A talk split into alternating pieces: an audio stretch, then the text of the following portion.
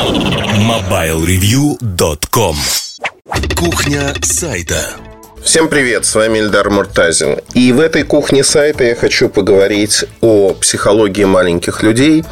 Ее называют еще психология маленького человека, которые говорят, от меня ничего не зависит, я ничего не могу сделать, и я ничего не буду делать, как правило. Очень часто в работе мне приходится сталкиваться с такими людьми, и они пишут э, примерно следующее. Ну, вообще, вы никто, от вас ничего не зависит. Что это вы тут, значит, пытаетесь нам всем рассказать? Бросайте это дело, потому что, ну, смотри, пункт первый, да, вы никто, ничего не зависит, ничего не нужно делать и прочее, прочее. Как правило, это экстраполяция, то есть проекция своих мыслей о том, какое место человек занимает в жизни, что он может сделать и чего он не может сделать, и глупость несусветная, ну, со всех точек зрения. Начнем с того, что вообще логика подсказывает, если кто-то с кем-то общается, ну, неизвестный, да, вот в сети, а большинство из нас по отношению к друг другу не то чтобы анонимны, а просто неизвестно. Вы не знаете, что за человек, кто это, как он живет. Максимум вы видите его иконку, какое-то название, на основании которых сделать вывод о чем-либо невозможно. Больше того, если вы даже будете читать человека достаточно долго, вы не сможете сделать вывод, кто это, что это, чем он живет, как он живет. Но это не важно. Важно другое, что если человек, ну вот логика у меня такая, если человек считает другого человека или явление пустым местом, то он не обсуждает это все. Не обсуждает по одной простой причине, что если обсуждать пустые места, то логика подсказывает, что у вас что-то неправильно с головой устроено, э, с мировоззрением, с точки зрения того, что вы тратите свое время, свою жизненную энергию на то, что не заслуживает внимания в принципе в вашей системе координат. Другое дело, если вы говорите на словах одно, а на деле думаете другое и пытаетесь перетянуть ну, условного противника в свой стан, объяснить его заблуждение, показать, что все не так, как он думает. У меня был очень интересный разговор, интересный, ну так, умеренно интересный, типичный скорее, который иллюстрирует э, эту историю наглядно. В Твиттере мне человек написал примерно следующее, что «Да кто вы такой, чтобы ругать компанию Microsoft?» Ну, как бы без комментариев вот вы ее не любите и прочее, прочее. Я отношусь к этой компании совершенно э, спокойно, я объективен в отличие от вас. Ну и вот все в таком роде. Я зашел просто посмотреть твиттер аккаунт этого человека и дальше начал э, классическим образом э, удивляться, умиляться, смеяться в голос. Почему? Потому что у человека аккаунт существует три года. И за все три года у него, кроме ответов кому-то, э, ничего не написано самостоятельно, вот вообще ничего. Но он э, сделал ретвиты э, магазина N-Store, ряда сайтов, которые посвящены Microsoft, и прочим вещам. То есть вся лента состоит из 30-40 твитов, в которых нет ничего ни про его жизнь, ни про его какие-то интересы другие. Там только вот про Windows Phone все. Вот ретвиты такие. Это не бот, это реальный человек абсолютно. Ну вот нравится ему, если хотите. При этом для меня стало понятно, почему он, в общем-то, так себя ведет и включил психологию маленького человека в данном случае. Ну, хотя, наверное, здесь можно рассуждать о том, что вот в его случае, возможно, это какая-то обида. Это не психология маленького человека, он просто использует те же самые аргументы. Возможно. А психология маленького человека немножко отличается. Немножко отличается, знаете, чем?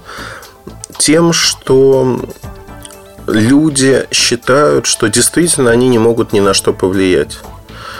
Но вот мне всегда это было удивительно по одной простой причине, что количество, оно всегда переходит в качество. Если большое количество людей чего-то хочет, это происходит.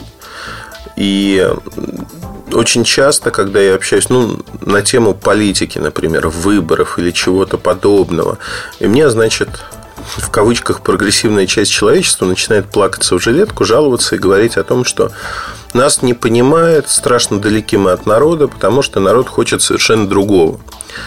Я им всегда говорю, ребят, ну вот посмотрите, э, ситуация, она очень простая. Можно посмотреть на ситуацию Первой мировой войны, которая стала катализатором изменений во многих странах. В Российской империи, в Германии, в Австрии, в других странах, которая фактически привела ко Второй мировой войне.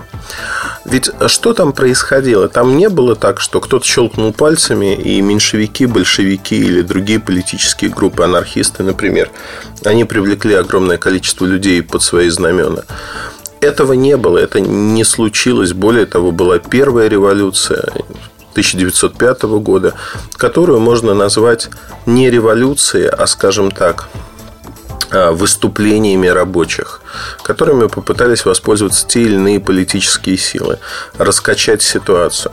Почему это произошло? Это произошло по одной простой причине, что большая часть людей, тот самый народ, который был инертным всегда в той или иной мере, он посчитал, что ему нужно изменить что-то – Возможно, у него не было лозунгов, у него не было мыслей, как это изменить. Тем не менее, они стали двигаться в каком-то направлении. Кто-то встал там, под знамена большевиков, кто-то встал под знамена других там к эсерам пошел. Ну, не суть важно, да? Важно то, что изменилось состояние. Люди стали выбирать. И здесь им вот предложили, у нас такая политическая программа, у нас такая. Это выбор был не политиков, выбор был за теми самыми маленькими людьми, но тот, кто привлек больше всего а, маленьких людей, обычных людей под свои знамена, тот и выиграл. Сегодня, когда мы говорим про политику, про то, что кто-то хочет сразу изменить все, знаете, по щелчку пальцев – я понимаю, что эти люди не осознают, как работает общество, как работает э, закономерности в этом обществе, что нужно сделать для того, чтобы поменять хоть что-то. А при этом можно начинать даже не с уровня страны, потому что у нас все почему-то пытаются сразу выйти на глобальный уровень, когда это уровень страны, как минимум, а то и всего мира. Ощущение, что переиграли в цивилизацию, вот в это упрощение, и теперь считают, что знают после игрушки Сида Мейера, как, как делать правильно. Вот что я сейчас буду усиля, усиливать э, вот это, э, и вот здесь я, значит, день уже волью, и все будет прекрасно. Так не работает. Не работает, потому что большинство людей имеет свои представления о прекрасном. Их можно называть ретроградами, их можно называть консерваторами, как угодно. Просто вот эта народная память в любом государстве, Россия не исключение, она подсказывает о том, что многие изменения, они могут быть кровавыми. И для того, чтобы их инициировать, надо стереть эту память и довести до определенного градуса общества. Да, это возможно, безусловно. Есть технологии для этого. Но первоначально это должен быть выбор достаточно большого числа людей. Их надо в этом убедить. А вот убедить как раз-таки и не получается. И вообще, с этой точки зрения, конечно, очень интересно, что маленькие люди в силу своей инертности, они представляют собой огромную покоящуюся массу. Ведь э, сила, она в чем заключается? Она не обязательно заключается в том, что кто-то очень сильный. Вот он скажет, и все сразу кинутся это исполнять или примут эту идею на веру. Нет, абсолютно нет. Обычные люди очень сильны своей инертностью. Сила – это не обязательно какая-то вещь, которая движется. Сила может заключаться и в том, чтобы не двигаться вообще в никуда, никуда и сохранять состояние покоя. Это тоже определенная сила. И для того, чтобы в свою очередь выйти из этого состояния, нужно приложить внешнюю силу, которая должна быть больше – чем больше инертность, тем больше сил нужно приложить. И здесь, конечно, очень-очень сложно. Сложно, потому что если человек, знаете, в таком состоянии глубокой спячки, то есть он ходит на работу, он что-то делает, но при этом он в состоянии глубокой спячки. Чтобы вывести его из этого состояния, нужно приложить очень большие усилия. И, к сожалению, то, что я сейчас вижу с точки зрения обычных людей, а, даже вот этот кризис, который долгосрочный, мягко развивается достаточно, он не приводит к тому, что люди начинают думать, мне нужно шевелиться, мне нужно что-то поменять в жизни, мне нужно быстрее двигаться. Этого нет. Люди думают на авось зачастую. Ну вот принесет как-нибудь. Не буду делать, не надо, зачем? И вот эта инертность, она страшная, страшная сила со всех точек зрения. И любой человек, кто пытался что-то изменить, он сталкивается с этим э, в первую очередь. Кто-то называет это безразличием, кто-то называет это другими вещами. Но факт остается фактом, что на сегодняшний день очень сложно заинтересовать людей в том или ином. В том числе делать, например, добрые дела. Что такое добрые дела? Ну вот посмотрите. На сегодняшний день есть а, множество фондов, в которых можно, там, не отрывая задницы со стула, перевести деньги. Ну, такая сублимация. И вот они сделают за вас какое-то доброе дело. Является ли это сложным? Нет, не является. Много, много ли людей делает это? Немного. Почему? Ну, по многим причинам. Объяснений можно найти множество, почему они этого не делают. Но можно сделать по-другому. Можно раз в год, раз в полгода, собирать детские вещи, покупать там памперсы и прочее, и ехать в какой-нибудь детский дом, с которым вы заранее договорились о том, что вы это сделаете. Распределять это, чтобы у детей все это было. Можно просто приезжать к детям в этот детский дом и общаться с ними. Не хотите помогать с вещами, деньгами, просто приезжайте и общайтесь. Время от времени – Возьмите шефство над каким-то детским домом, с которым вы можете это делать. Договоритесь с администрацией для того, чтобы вы могли уделять внимание опять-таки, не, не каждая администрация на это идет. Не каждая администрация считает. Ну, люди разные, знаете. Не с точки зрения администрации. Никто же не знает, что у вас в голове. Может быть, вы там педофил со стажем и никто не хочет брать на себя ответственность за это. Тем не менее, это все возможно сделать. Для этого нужно просто иметь возможность, а, ну, скажем так, подумать об этом, найти время изыскать, начать этим заниматься. Это все можно делать при желании. Но вот как раз-таки психология маленького человека говорит о том, что зачем я это буду делать на своем низовом уровне, об этом должно позаботиться государство. И вот здесь, э, вы знаете, мне эта позиция абсолютно не близка, потому что э, как Людовик XIV, можно, конечно, сказать, государство – это я, но это будет неправильно. Все мы люди, живущие в рамках государства, в рамках общественного договора в той или иной степени. Вокруг нас много творится несправедливых вещей, так же, как и везде в мире. Где-то больше, где-то меньше, где-то в среднем жить лучше, комфортнее, где-то хуже. Но, тем не менее, все это зависит от нас. Зависит от нас, и когда мне говорят, вот теория маленьких дел, она не работает, и маленькие дела мне хочется совершить сразу. Знаете, это вот наша черта характера, национальная черта. Мы не хотим совершать маленькие ежедневные усилия. Мы, если хотим что-то сделать, мы хотим сделать подвиг. Подвиг такой, чтобы в веках запомнили, но один раз. А все остальное время лежать на печке. Лежать на печке, потому что ну нельзя. Нельзя этого делать. Вообще все начинается с малого, как мне кажется. А, у меня вчера была история совершенно, как мне кажется, показательная. Показательная с точки зрения того, что происходит в нашей жизни. Вот э, психология маленьких людей. Э, было мероприятие закрытое, э, ну, там, VIP-зал не побоюсь этого слова, в рамках большого информационного форума. И все это проходило в Доме правительства Москвы на Новом Арбате. Это бывшее здание СЭФ, а, экономического содружества Восточного блока. Ну, в общем, здание было когда-то а, писком моды, потом книжки появились на Новом Арбате. Тогда это был Калининский проспект. Насколько я помню, это была первая книжка – книжка, потому что выглядит э, здание как будто раскрытая книга, такая стоящая на земле, естественно. И вот я шел по этому зданию, там везде натыкана охрана, смотрят бэджики, и мне нужно было э, попасть как раз-таки в эту VIP-комнату. Мне объяснили, как туда идти совершенно спокойно. Сидит миловидная женщина лет так 50, с небольшим. Рядом стоит охранник. Я совершенно спокойно прохожу, у меня в руках бэджик, он хорошо виден. Женщина читает газету.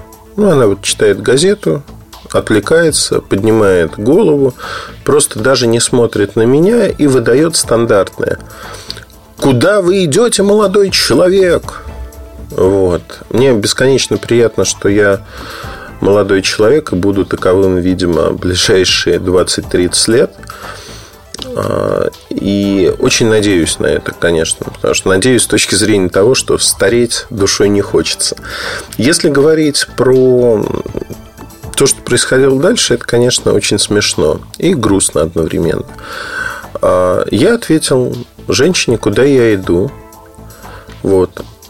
И она, ну, не глядя на меня, не глядя вообще, она просто опускает глаза в газету и чего-то бурчит неразборчиво.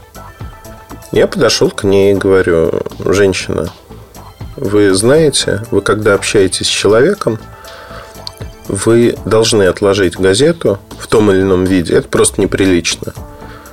Вы можете не смотреть в глаза, но вы должны посмотреть на человека. Если вы задавали ему вопрос, и вы получили ответ, я смотрел на вас, вы отвернулись, вам было это неинтересно. Вы плохо делаете свою работу, но это просто неприлично. Вот. И сказав это, я ее не отчитывал ни в коем случае. Я просто высказал свою точку зрения. Я а, пошел дальше пошел дальше. Там было ветвление, коридор или там большой зал. Но она за мной выходит и говорит, извините, пожалуйста, вы идете неправильно, вам нужно пройти вон туда. И уже как бы смотрела в глаза. То есть ее стиль поведения изменился. Я не претендую на то, что я изменил ее отношение к жизни. Может быть, она приличный, хороший человек, который вот совершил вот такую ошибку. Может быть, статья в газете была очень интересной. Не знаю. Но факт заключается в том, что э, после того, как я ее одернул, ее поведение полностью изменилось. Абсолютно изменилось. Во всяком случае, я это прочувствовал. Когда я оттуда уходил, я с ней попрощался, она встала из-за своей стойки, попрощалась, кивнула мне.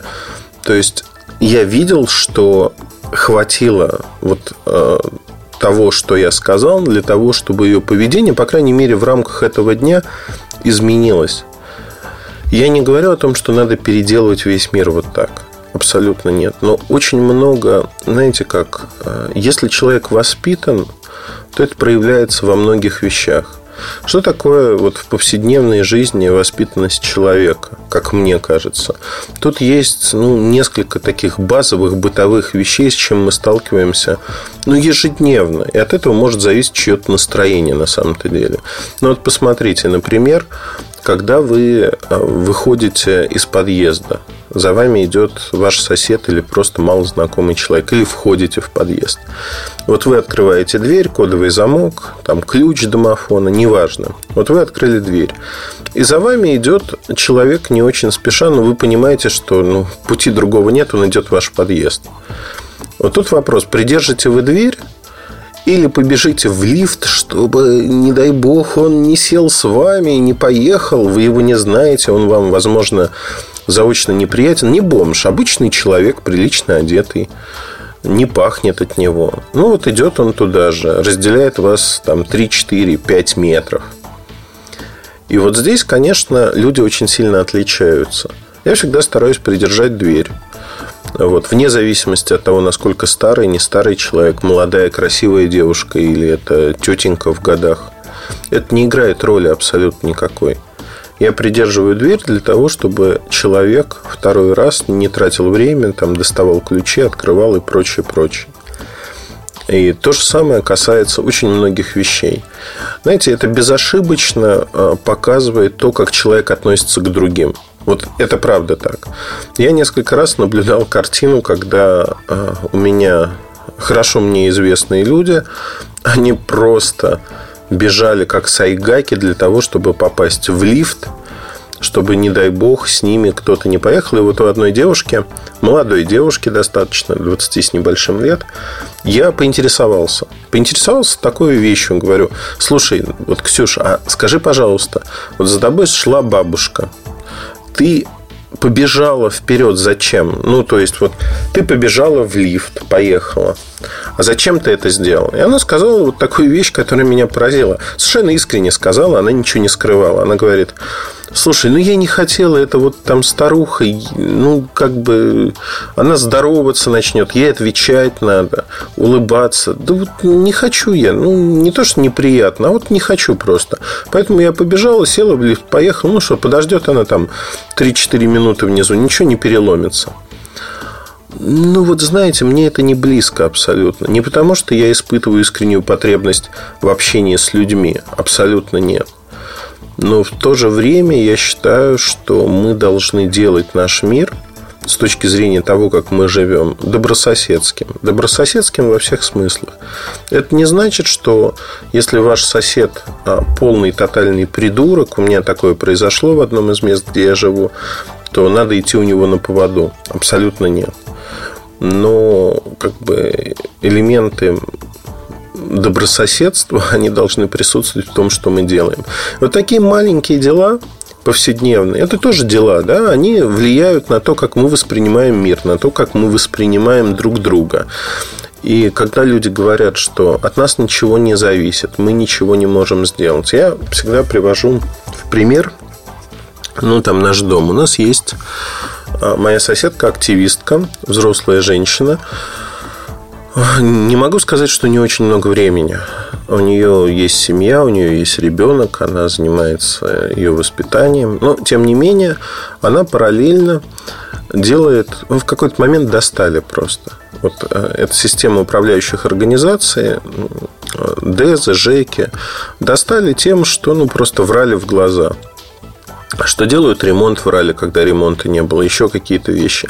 И она взяла все в свои руки. Да, она тратит свое время, но она приходит и объясняет всем жильцам. Говорит, ребята, вот у нас сейчас вот такая ситуация в доме. Вот то-то, то-то, то-то. Должны сделать, вот то-то не сделали.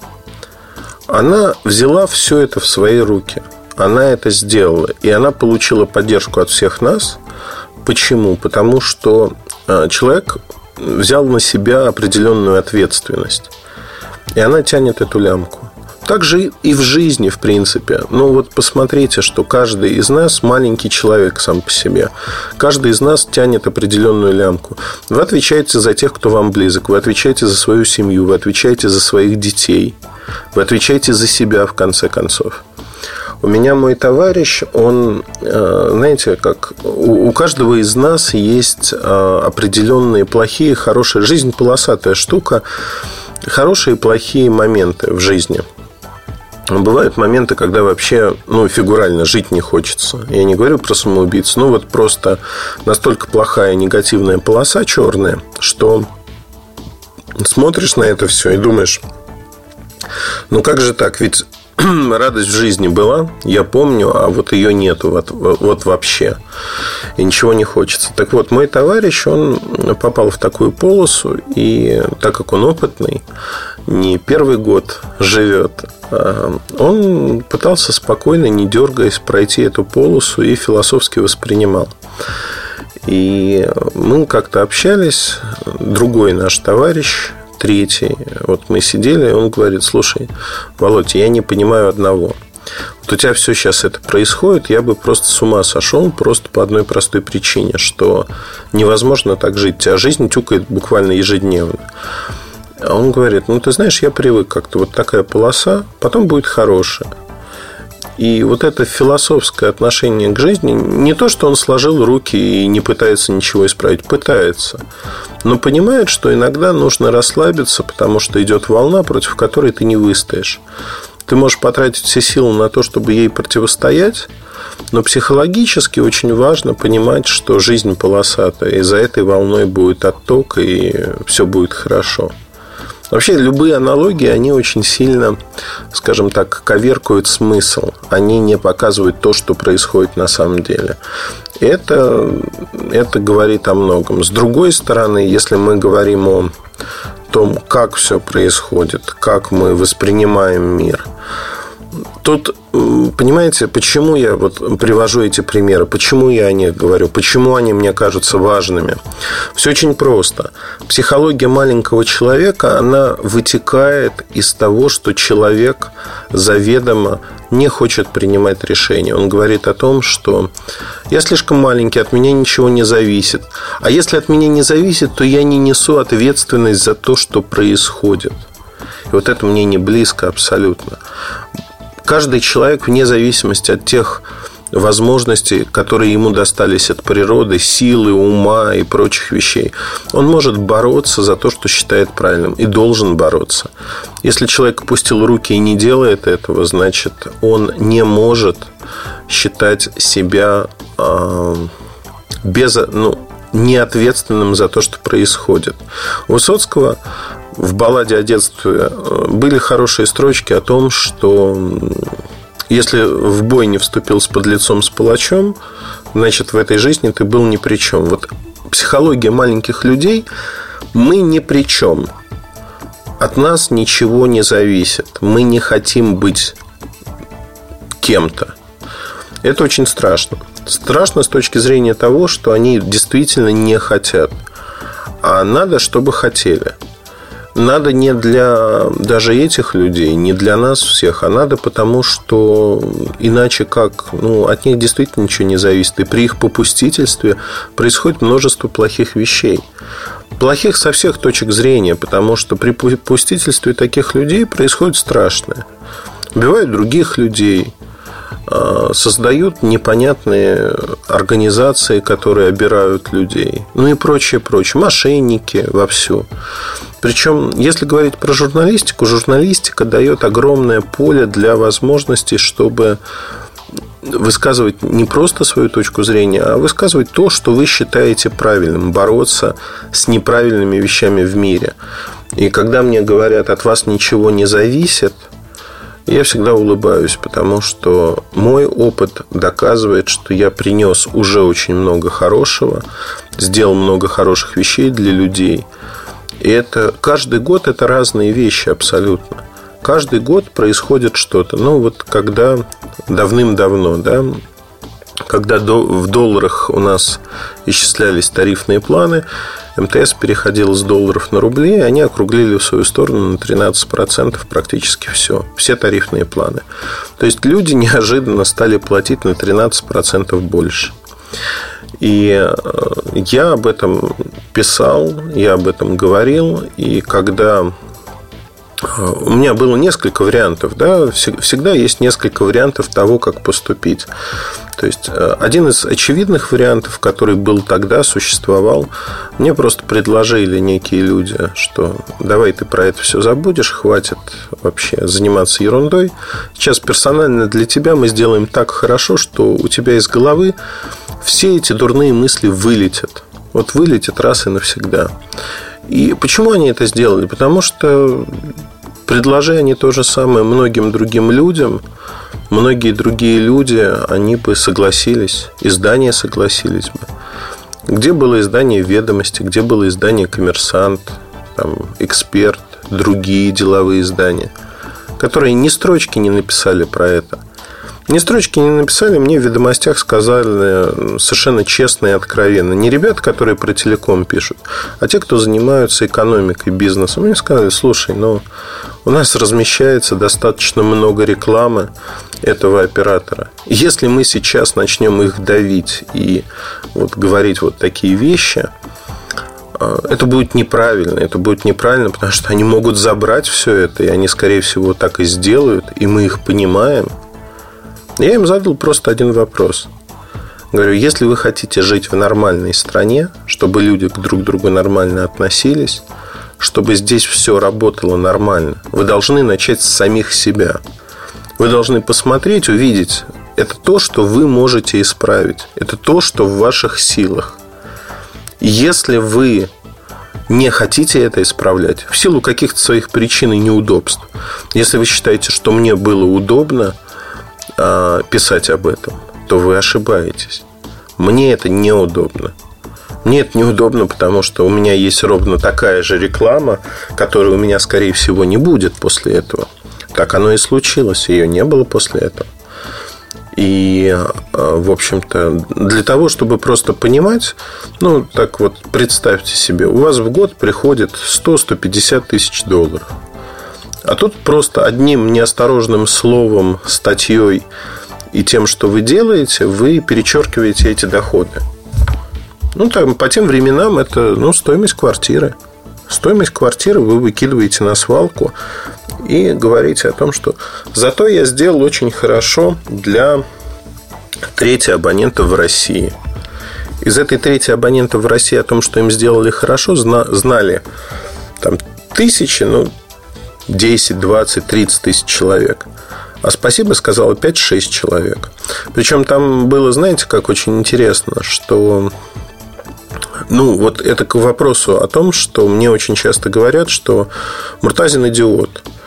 Ну, кто-то говорит идиот, кто-то говорит идеалист, кто-то дураком просто называет. Но я считаю это правильным по одной простой причине. Жизнь нужно менять, менять в лучшую сторону.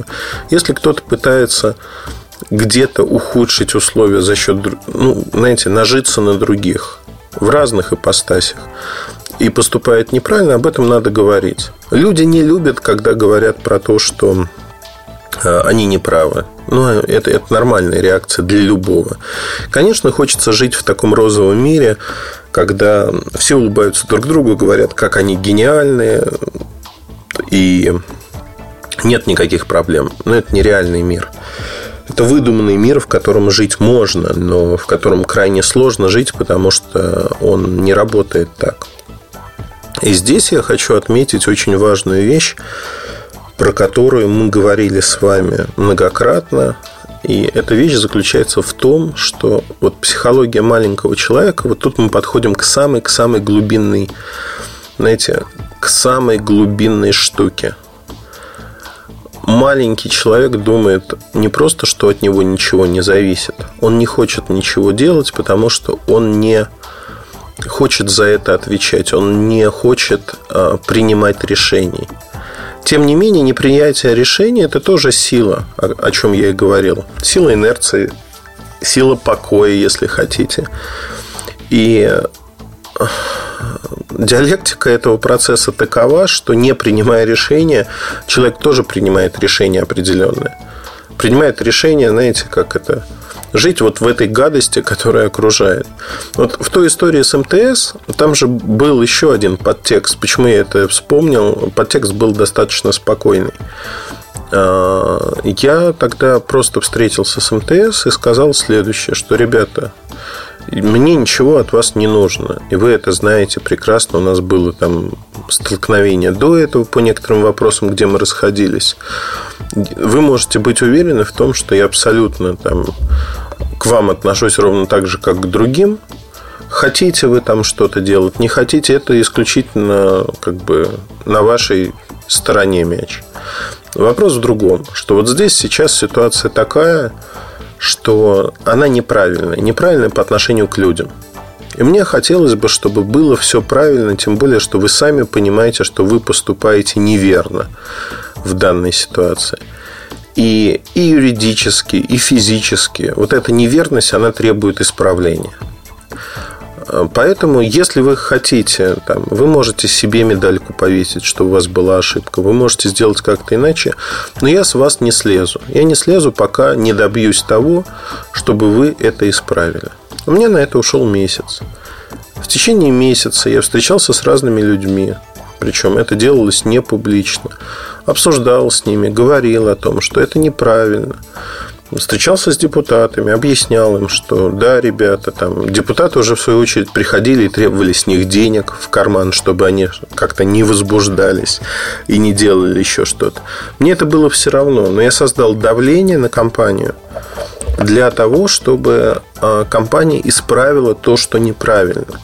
И это дело не в своих интересах. Больше того, с точки зрения, почему люди говорили, что ты идиот? Потому что с точки зрения моих личных интересов я поступил абсолютно неправильно. Я лишился денег, я лишился будущих доходов, я лишился того, что Отношения с людьми, конечно же, были натянутыми, потому что никому не нравится, когда их макают в их же собственное э, испражнения, по сути. Вот это все, ну, как бы это мой выбор был. И все минусы этого выбора я прекрасно осознавал. И что спасибо мне за это никто не скажет. Вообще аудитория, люди, они, к сожалению, и когда вы занимаетесь журналистикой, привыкнете к этому моментально. Ну, вы должны к этому привыкнуть. Не ждите цветов и благодарности. Люди просто не понимают, не хотят понимать. И даже когда вы делаете стопроцентно хорошее дело, люди начинают говорить те гадости. Это норма. Это норма общества. Поэтому, если вы что-то делаете, не ожидайте того, что вам кто-то будет благодарен. Я больше вам того скажу. Ну, не, не про себя, да, пример приведу. Приведу очень важный пример, который, мне кажется, вот, вот вообще, знаете, запредельно плохим с точки зрения того, что как люди поступают, психология маленьких людей. Люди же ревнуют зачастую. Ревнуют э, за счет того, что вот он не способен что-то сделать, он выбрал состояние покоя. А кто-то такой же, как он, ну, фактически делает то, что он мог бы сделать. Это вызывает жуткое отторжение. Люди начинают говорить, ну, как же так? Он это не бескорыстно делает. Он делает это для того, чтобы там кто-то его приласкал, кто-то денег дал. Вот да, сейчас он не получает, но потом в будущем точно получит. И, скорее всего, это так и будет. То есть, человек получит, но там причинно-следственная связь совершенно в другом. В другом, потому что человек делает дело, в которое верит. И то, что он получает за это что-то в итоге, некое там вознаграждение от жизни, не от конкретных каких-то лиц, это просто ну, дополнительный бонус к тому, что он поступает правильно. Правильно в своей системе координат. Потому что я не знаю, как правильно для вас, я не знаю, как для вашего соседа правильно. Каждый человек для себя понимает, как это выглядит. А, доктор Лиза – это женщина, врач Елизавета Глинка, которая помогает людям, помогает бомжам, помогает неимущим. То есть для нее это образ жизни – образ жизни во всех смыслах. Она это делает не за медальки, не за награды. Она это делает, потому что она так чувствует, что это нужно делать. Я встречал ее несколько раз. Мы не общались, я ее просто видел в жизни. Она очень часто уставшая. Уставшая, потому что работает на износ. Она фанатик своего дела в хорошем смысле этого слова. И знаете как? Тяжело. Тяжело с точки зрения того, что бьется как рыба об лед. И мне кажется, что здесь очень и очень важно понимать, что она это делает не для себя, она это делает для того, чтобы ну, знаете, звучит, может быть, как-то глупо, высокопарно, но для того, чтобы сделать мир вокруг чуть-чуть лучше. Для того, чтобы убрать немного несправедливости. Я не знаю, почему она изначально начала это делать. Как она в это втянулась.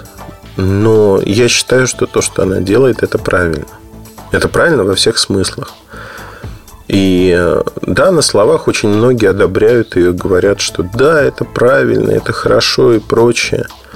Но это, знаете, такое молчаливое одобрение, за которым не следует каких-то действий. Это тоже психология маленьких людей. Нам что-то нравится, мы ставим лайки в соцсетях. Лайк очень легко поставить. Но посчитайте, сколько лайков вы поставили, прослезились о том, что происходят какие-то события, поддержали их эмоционально. Это тоже очень важно. А потом вспомните, сколько событий состоялось с вашим участием, что вы сделали. Ну, просто вот что вы сделали хорошего для окружающих вас людей. Попытайтесь соотнести это, попытайтесь для начала хотя бы проанализировать, как это происходит в вашей жизни – это очень важно, важно для всех нас, потому что когда мы говорим о том, что неважно, там какая у вас политическая платформа, как говорили в моей молодости, это абсолютно не играет роли. Роли по одной простой причине. Важно, что вы делаете. Не важно, что вы говорите, не важно, что вы пишете. Ну, конечно, важно в какой-то мере. Но более важно, что вы делаете на практике, как вы поступаете для того, чтобы сделать свою жизнь и жизнь окружающих вас людей лучше. Ведь э, психология маленького человека, она и заключается в том, что он не делает жизнь окружающих лучше. Вот он попал в какую-то среду, как муха, в паутинку и бьется в этой паутинке. Он не пытается вырваться, не пытается изменить что-то. Он просто говорит, что вот так, наверное, даже нехорошо. Хотелось бы жить по-другому. Но я ничего делать не буду, потому что от меня ничего не зависит. И это, это самое страшное, потому что всем миром потихоньку, шаг за шагом, мы можем изменить практически все. Все зависит, знаете, от того, чтобы завербовать на свою сторону, в данном случае, наибольшее число людей, кто начнет маленькими шажками что-то делать и что-то менять. Маленькими шажками. Не нужно подвигов, не нужно каких-то гигантских героических рывков. Нет. Давайте менять маленькими шажками. Причем это же ежедневный выбор того, что вы делаете. Когда вы, например, убираете в подъезде бутылку, которая валяется, а не проходите мимо, потому что есть уборщица, которая это сделает. Потому что вы можете взять тряпку и на вашем этаже вытереть стены. Опять-таки, да, ну вот начнем с подъезда даже. У меня э, совершенно шедевральная история есть, припасена на этот случай. Потому что есть у меня молодая пара, ну как, руки, ноги есть не инвалиды. 26 лет парню, девочке 27. Вот они живут вместе в обычном здании муниципальном, без консьержки. Хороший дом, новый, лет 10 ему. Хороший подъезд. Ну, хорошее с точки зрения там, планировки, типичное здание, там, многоэтажное. И вот, значит, они рассказывают о том, что как, как все испортилось, как вообще жизнь стала плохой, потому что заходишь и в подъезде курят курят подростки, и вот запах невозможно, бычки об стены тушат, испортили все, ну и вообще вот все как-то вот так.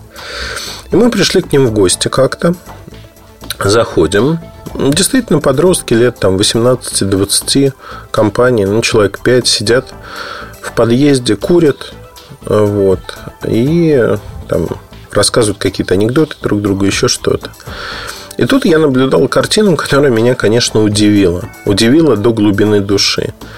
То есть, э, вот эти ребята, мои знакомые, они идут к себе в квартиру к лифтам, ничего не говоря вот людям о том, что не курите в подъезде, пожалуйста, не надо тушить о стену, там, не надо пачкать подъезд. Они просто проходят мимо, так поглядывая на этих детишек и ничего не делая, не прикладывая никаких усилий вербальных для того, чтобы этого не было. Я остановился, попросил потушить сигареты, и если вы хотите курить, я сказал, идите на улицу. И подъезд – это не место для того, чтобы свинячить. У меня не было конфликта с этими ребятами.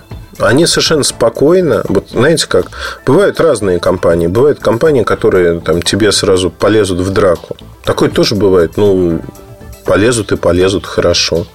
Почему бы и нет? Но в данном случае ребята оказались совершенно адекватными, не страшными с точки зрения восприятия мира. Они потушили сигареты, извинились и вышли на улицу. Компании бывают разными. Значит, у меня ребята говорят, ну вот, слушай, а как ты вот так? Почему они тебя послушали? Я говорю, да, ну я ничего такого не сказал. Я абсолютно прилично к ним обратился. Максимально корректно. Вы могли сделать то же самое. И вот они во время обсуждения, потом дома уже обсуждали у них, они говорят, ну, да, мы часто мимо них ходили, но как-то боязно. Я говорю, ребят, ну, вы живете в этом подъезде, это ваш дом, ну, по сути. И вам боязно у себя дома быть хозяевами? Вы их даже не знаете, откуда они, кто они. И вам боязно им сказать, что не нужно курить здесь, не нужно мусорить. Но тогда вы в своем доме не хозяева, хозяева они. Потому что они устанавливают правила того, как быть и как должны вести себя они и вы. Не вы устанавливаете эти правила. Тоже психология маленьких людей. Психология того, что я не буду вмешиваться, я буду возмущаться у себя где-то на кухне со своими знакомыми. Но на практике я ничего не сделаю для того, чтобы это изменить. Да, это чревато. Иногда можно и по кумполу получить. Есть разные люди. У меня была ситуация, когда я переходил на пешеходном переходе, и меня чуть ли не сбила машина. А почему не сбила машина? Потому что человек, видимо, очень торопился, он посчитал, что ему нужно быстрее проехать. Молодой парень. Вот. Он меня, ну, так, задел по куртке, что называется, остановился. Вот. И попытался еще на меня наехать, что мне, значит, надо было с Айгаком через пешеходный переход а, скакать. Ну что, вышел, получил по кумполу хотя мне пытался дать. Но вопрос в другом. Вопрос в том, что этих людей, кто поступает неправильно, надо вгонять в рамки, чтобы они могли понять и осознать на своем уровне. Кто-то понимает вот так, кто-то понимает иначе. Но если вы будете молчать, молчание – знак согласия. Очень многие люди воспринимают это именно так, что вы, вы молчите. Не в социальных сетях не молчать, а в жизни – в жизни глядя в глаза другому человеку. Вот это самое сложное. Потому что в сети все герои. Все такие сетевые герои, которые в жизни почему-то сдуваются, отводят глаза и молчат, засунув язык в непонятное место. Надо в жизни быть, пусть не героями, но людьми, кто может сказать и острунить других людей – Поверьте, это самое важное. Это самое важное, и вы в какой-то момент осознаете, что поступать... Знаете, это как накапливаются позитивные изменения. В какой-то момент вы поймете, что вы поступать по-другому уже не можете. Вас будет изнутри ваше сознание давить, что терзать, что вы поступаете неправильно, а надо поступить правильно. И это, это меняет жизнь. Меняет жизнь для вас, для окружающих. Это самое важное. Все остальное второстепенно. Важно, чтобы у вас не было психологии маленького человека, и вы точно знали, что от вас очень многое зависит. От вас зависят очень многие люди. В первую очередь от вас зависит, что происходит вокруг вас. Поэтому, когда в следующий раз, если кто-то из вас вдруг захочет сказать, как все плохо, ну, обратитесь в первую очередь к себе, посмотрите и скажите, а что я сделал для того, чтобы было хорошо. Вот это самое важное. На этом все. Удачи, хорошего вам настроения. До новых встреч. Слушайте другие части подкаста. Это получилась какая-то большая, но мне кажется, это очень важные вещи, которые я говорил. Важные для каждого из нас. Уж извините, что так затянул. Удачи, хорошего настроения. Пока. MobileReview.com Жизнь в движении.